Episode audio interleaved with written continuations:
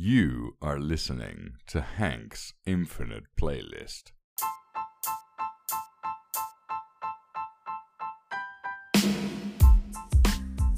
They told me we wouldn't.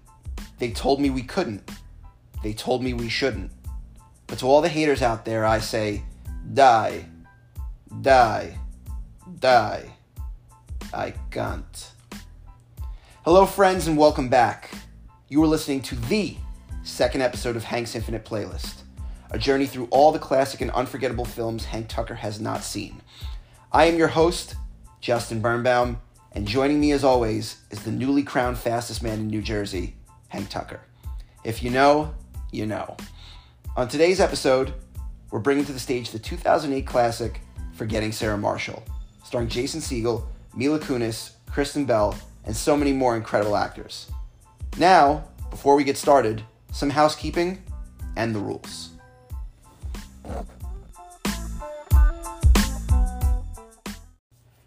First off, let me offer a huge thank you to everyone who listened to episode 1. As I promised, we're figuring it out as we go, so I have a few changes to announce to the format. First off, we are killing the rename the movie category. It's a common sentiment I've picked up from fans who have described it to me as the worst idea ever invented in human history. I wasn't very good at it either, so sayonara. Second, we're going to be adding two segments to the show, one of which being interactive. The first we're calling Pre Hank, an attempt for him to try and figure out what the movie is about in advance of his post Hank review. We won't be doing that on this episode because we've already watched the movie, but for episode 3, you can expect it. The other is that we're going to ask one friend of the podcast to submit a new segment each week. Here's the catch before we start recording, Hank and I will not have listened to it, so it'll be spontaneous and we'll have to adapt on the fly. Should be fun. A quick recap of the rules before we jump in. We're watching movies Hank hasn't seen in eight film batches that are thematically similar in one way or another. This is a group of movies my friends and I could not stop quoting as teenagers, so I've dubbed these late 2000s classic comedies potent quotables. At the end of each episode, Hank will assign the quote unquote Hank score. And in the true spirit of collaboration, I have absolutely no idea how this will work, and it's up to Hank to let us know if he wants to let us in on his rationale. When we reach the eighth and final episode of each volume, we will declare a winner. And who knows, maybe one day the winners will go up against each other. More on that later. For now, on to the good stuff.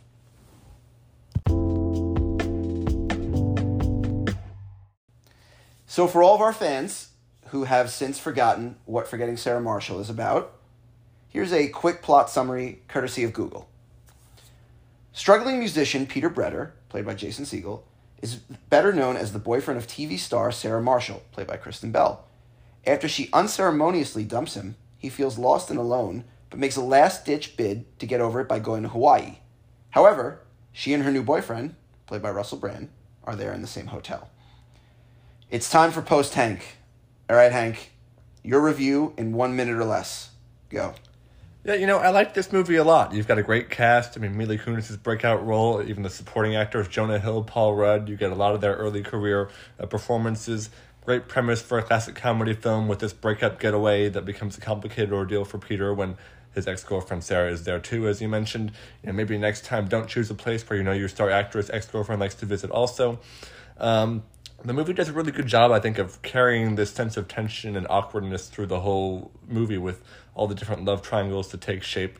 Um, if I can make one critique, I would say maybe it's too predictable. You know, the moment you see that the person working the front desk of the hotel is just gorgeous, I mean, she's Mila Kunis, you know, I think I could have basically laid out what the rest of the movie would look like from there.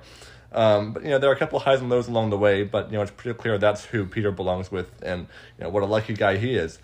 Um, but definitely a well executed comedy and, and a satisfying watch for me.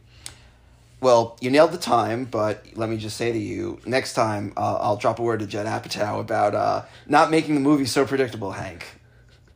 Well, you know, uh, I'm just if if you want me to be brutally honest here, I, I'm going to give it a good Hank score at the very end. It's well. I mean, I would hope so. I'm not picking out duds here. Um, so I will. The one point I want to highlight from that before we move on, you are right. The cast is just absolutely stacked. It is a who's who of cameos and small roles. Um, some you didn't mention in there that I want to bring up. Kristen Wiig as the yoga instructor. Um, In the unrated version, I believe that's the only one she's in, but it's the one I watched in the one we. well, I think I think she in the original original one that was in theaters, she's a she's got a small role in it, but you might be right. I'm not sure. Um, Billy Baldwin plays one of the detectives on the show. Um, so does Jason Bateman, and the show I mean like these these fake TV shows that Sarah Marshall character is on. Um, yeah, you go down this list and you get a who's who of, of cameos. So that's pretty cool. But um, all right, let's move on. Okay, on to the four segments. First one, most uncomfortable moment. Lead us off.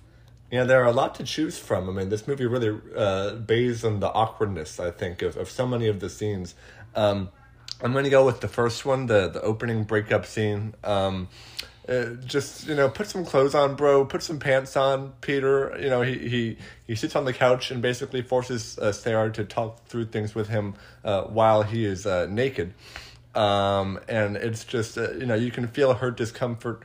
Um, you can feel the discomfort through the screen, and and it's just it would have been you know a lot probably more considerate on Peter's part to do it while clothed. That's just all I'm saying. How predictable.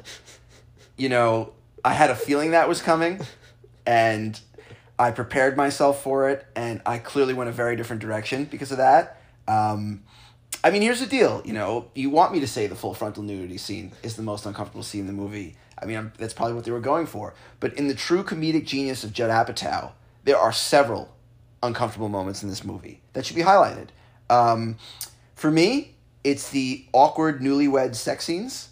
Um, they're just so cringe. It's painful. I mean, sex scenes in general tend to be kind of unrealistic and cringy depending on who you're watching with. I would say probably 95% of the people you watch movies with, you don't want a sex scene to come on.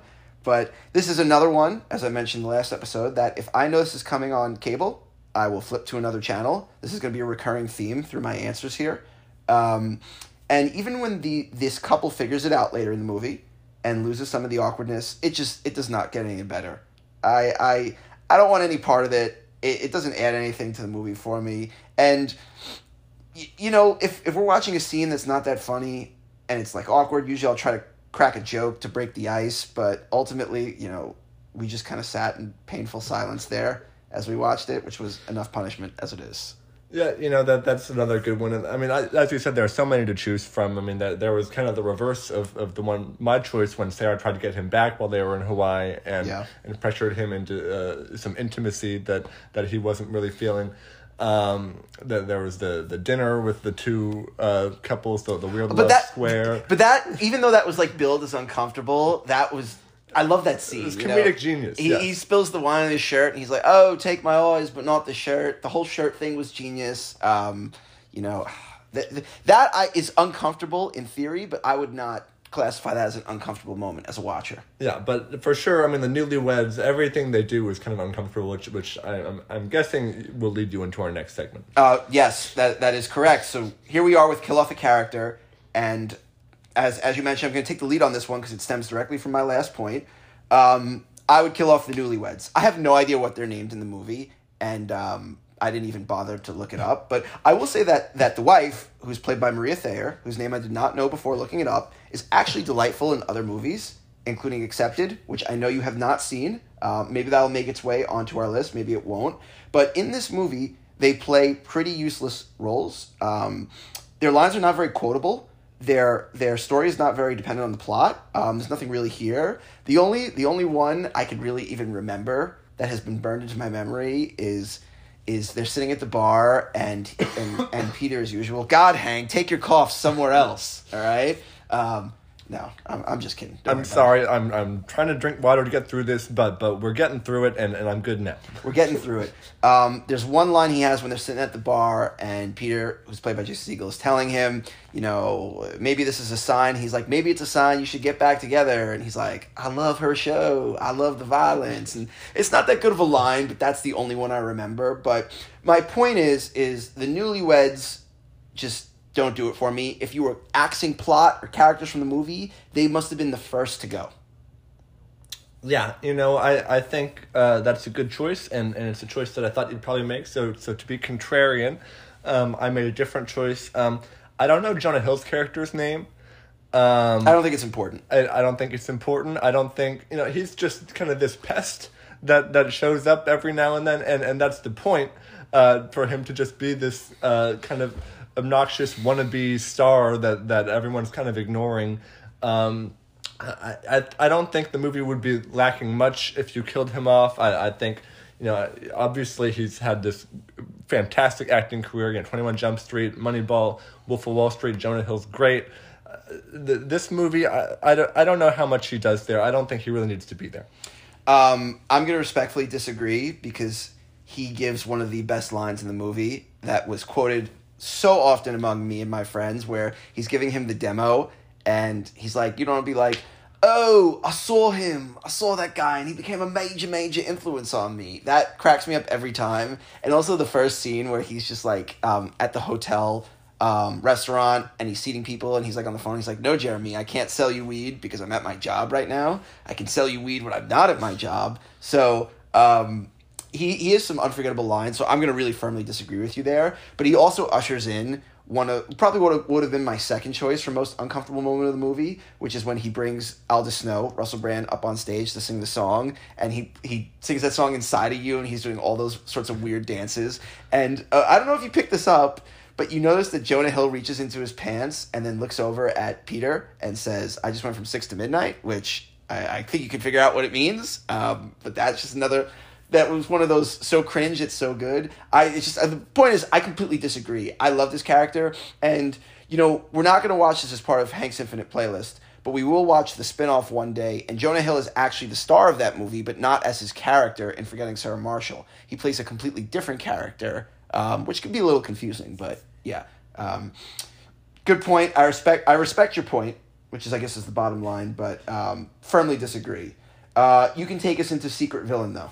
Yeah, I mean, I, the obvious villain, the non-secret villain, is the, the title of the movie, right? Sarah Marshall. Yeah. Um, secret villain, also not really, kind of a not so secret villain. I would say Aldous. I mean, he's just you know the obnoxious, arrogant, you know everything that Peter isn't. Uh, you know, charismatic. He's the star. Peter's behind the scenes, and, and, and, and so you can see why Sarah left Peter for this man. You know, when when during that opening uh, breakup scene, which I said was the most uncomfortable moment, uh, Sarah acknowledged, admitted that there was another man, and so that other man has to bear some responsibility for this breakup that that throws Peter into this spiral. Um, that you know eventually changes and, and improves his life uh, for the better, um, but you know Aldous he's uh, just you know very full of himself, uh, and and his songs are uh, kind of uh, make that clear uh, with their uh, explicitness. Uh, you mentioned Well, in, one thing. One thing I'll add in the sequel. Russell Brand actually does the entire soundtrack, and some of the music is very good. Um, I will say that, and you know, Russell Brand is is sort of an interesting character, um, not just in the movie, just as a person, but the fact that he does have like level of musical talent to kind of make an entire soundtrack for the movie, very cool. But that's a digression, not the point. You can finish here. Yeah, you know, he's obviously an interesting character. Uh, you know, very worth having bring something to the movie. Um, and and I think he he's a kind of a, a villain character in that you know he he kind of operates against most of you know what Peter the protagonist's uh, goals are. So I see it, but I don't know if I fully agree. Maybe that's because I enjoy the character that Russell Brand plays, which which people have said before was actually like very like similar to kind of like his own demeanor and stuff. But I don't know, not the point. But in reality, like, is it Russell Brand's fault? Well, not Russell Brand. Is it Aldous Snow's fault that Sarah Marshall is a bad girlfriend? Like in reality, he is just dating this girl, and I. This could be a very broader discussion about who who the culprit is here. Um, and I'm not going to side one way or the other because um, I don't want to spend three hours discussing this. But I just have a hard time with him being the villain because he really didn't do anything wrong. You know, like he was dating this girl. I guess if he was aware that she was in this serious relationship, that's pretty bad, and he s- seems to have no moral boundaries in this movie. Um, and if you watch the sequel, you then become aware that he has no moral boundaries. Um, the character is, um, but it, I, I mean, again, like eh, we don't really ever, ever. Actually, he does kind of point out that he was aware of it, but in reality, like at that point, Sarah and Peter are breaking up, and he's on vacation with her. So, I mean, he's he's not a great boyfriend either to begin with. So she No. kind of dug her own grave because he's about to go on an eighteen month tour, as she says. But yeah, um, okay, I'm gonna step into mine here, and you know, since I go against the grain, since I'm a contrarian by nature, I'm going to say that is the Bill Hader character, whose name I do not know. Um, just shows how much research we really did here. But he does play Jason Segel's stepbrother in the film. So the reason I say him as the secret villain is because of this. Peter, Jason Segel, whatever you want to call him, um, is mourning. He's upset about the end of his relationship. We've all been there, and he's trying to recover. But no matter what he does to take the next step in his life, Hader always comes back at him with some sort of harsh criticism or boneheaded idea. So so Peter goes out, you know, sleeps with girls. Bill Hader scolds him. Okay, like look what you're doing, blah blah blah blah. I remember the exact line. Um, we watched this movie a few weeks ago. Um, he pushes him to go on vacation, where he ends up having to spend the whole trip around his ex. Okay, then he pushes him to socialize, and then criticize him, criticizes him when he does and meets a girl. He's like, "What are you gonna do? Have another dirty one night stand?" And like, first off, it's Mila Kunis. Okay, so you got to throw all your cards on the table for her at that point. Um, this is this is she's one of the most beautiful actresses out there, um, and this is her breakout role, like you said. So, um, I mean, you said it before. You know, Mila Kunis is Mila Kunis. Um, so, you know, he criticizes him for that. At the end of the day, people kind of navigate their relationship grief on their own, and the way not to do it is have some pushy step sibling telling them what or what not to do. So that's that's where I landed. Yeah, fair choice, and, one I considered too. I, I, I think he's trying to look out for for Peter's best interests and doesn't always do it the right way. Whereas uh, Aldous, he's just oblivious. He's on a different moral plane than everybody else in in the movie, maybe in real life, and and just kind of a. a a bad boyfriend, a bad advisor, a bad competitor to, to Peter in, in some respects. And but I do think obviously some of the advice that, that Bill Hader's character, you know, gives Peter is is uh, misguided as well.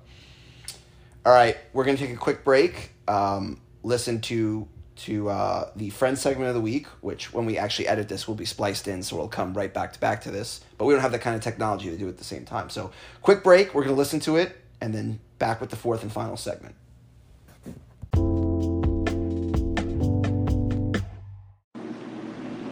Justin, Hank, what's going on? Uh, huge fan of the podcast. I've been a listener since day one. Um, I'm also a huge Forgetting Sarah Marshall fan, so I'm really happy that you guys chose this as one of the movies for Hank to see. Um, so I know you guys are huge NBA fans, as I am as well. Um, and I've been really entertained by all the Nets drama the last uh, couple years. So my question is this: How would Aldous Snow behave in the movie if he was played by Kyrie Irving, and how would he act if he was played by Kevin Durant? Uh, enjoy, guys. Oh, okay, Chris. Thanks for that one. Uh, it's, this is a this is a good one he laid on us here, and uh, all right, I'm going to take the lead here. Okay. So the way I'm going to approach this is from a purely basketball perspective, um, and I think you can assume why. So, I think when I think about Kyrie Irving on the basketball court, he's very stylish in his moves, but he's not always playing the best team game here. And while Kyrie in his prime had the talent to be a number one guy, it seemed like he always succeeded more as a Robin instead of a Batman. Now, the tricky part here is Aldous Snow is very clearly a front man. Okay? He's the center of attention, the star of the show. He would never be a Robin to anyone's Batman. So if he was played by Kyrie Irving, I think we would get a much wackier version of him. And this is putting aside all of the off the court controversy, which I would prefer not to wade into right now. Um, Kyrie Irving is very much marching to the beat of his own drum. And not that Aldous Snow isn't, but Aldous Snow does so in a way that seems to draw massive support and popularity. Um, I think that if we could imagine Kyrie Irving going even more against the grain, that would be what it would look like if he played Aldous Snow in this movie. Um, maybe there's a lot more yoga. Um, maybe maybe there's uh, less less references to consumptions of drugs. Um, less womanizing on Aldous's part. Um, I think I think the point of Aldous is well, Aldous Aldous whatever you want to call it his the point of his his womanizing traits is to kind of accentuate, um, you know, kind of the rock star lifestyle. And um, I don't think any normal person, even celebrities, is truly like that. But I, I don't actually know. Um, I'm not a celebrity, so I think that's with Kyrie Irving. I think I think the Kevin Durant would be pretty similar because Kevin Durant is an alpha dog and he's always been the star of the show. And very clearly, Kevin Durant is comfortable in his own skin at being the front man. I know, you know, he took his criticism for going to the Warriors and whatnot, but you know, at the end of the day, Kevin Durant has shown that when it when the game's on the line, he can be the guy. So I think I think you'd get a more march the beat of your own drum with Kyrie and more of a similar to what we already got with Kevin Durant. See, I'm going to disagree with you, and maybe this becomes an NBA discussion. I don't know that Kevin Durant is this bona fide alpha dog. I think, you know, we, we heard Charles Barkley make the comment that he's he's been a bus rider, not a bus driver on the, on his teams, and so I think he's he's a little more timid. He might take a little more of a backseat, less just totally out there if if he uh, played uh, Aldous Snow, and and you know Kevin Durant, whenever it's gotten tough, he left OKC to join the team that beat him, the Warriors. He, he the Nets started to fall apart. He requested a trade. He's not happy there. He's kind of stubborn, but he, he's a little more brooding. I don't know if he would be out there as much as the Aldous Snow, uh, who's now played by uh, Steven Adams, uh, is uh, in, in in the actual movie. Um, Kyrie. Uh, I think Kyrie wants to be the kind of guy Aldous Snow is in this movie. The, he's wacky. He's, uh, you know, I think it's fair to say he's a conspiracy theorist. Kyrie is. Um, the Earth is not flat. I mean, set aside everything that's happened the last two months. The the Earth is pretty clearly a globe. It's round. Um, if you know, if Kyrie played Aldous Snow, then he would be, uh, you know, less popular, like you said, more of a pariah. Uh, still, a very. Um, uh, interesting uh, character to say the least, um, but you know probably um, a lot less charismatic than Aldous Snow is in this movie. Yeah, I don't want to touch this one anymore. So, thanks a lot, Chris. Um, we hope to have you back one day.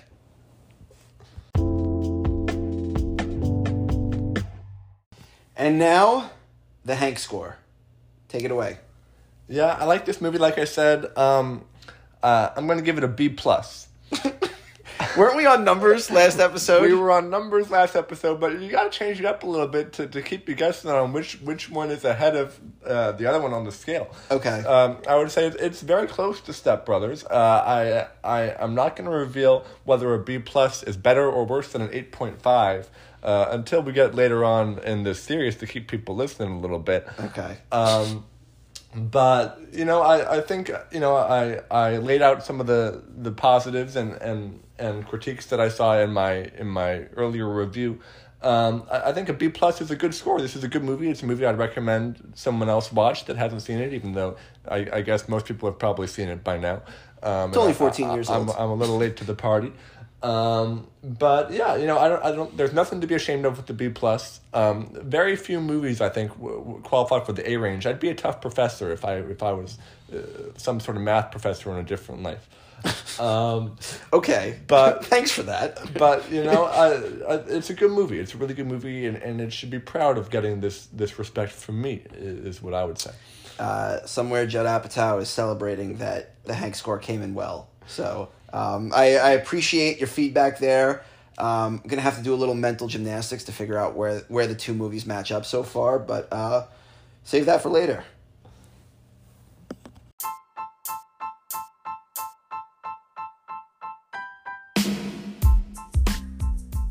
That's it for us. Thank you to every one of our loyal listeners out there. Thank you to Chris Andrews. Thank you to Hank. Thank you to Anchor. We're coming back in a week with another incredible cinematic masterpiece, Wedding Crashers. But until then, keep your eyes open, because if I see Van Helsing, I swear to the Lord I'll slay him. See you then.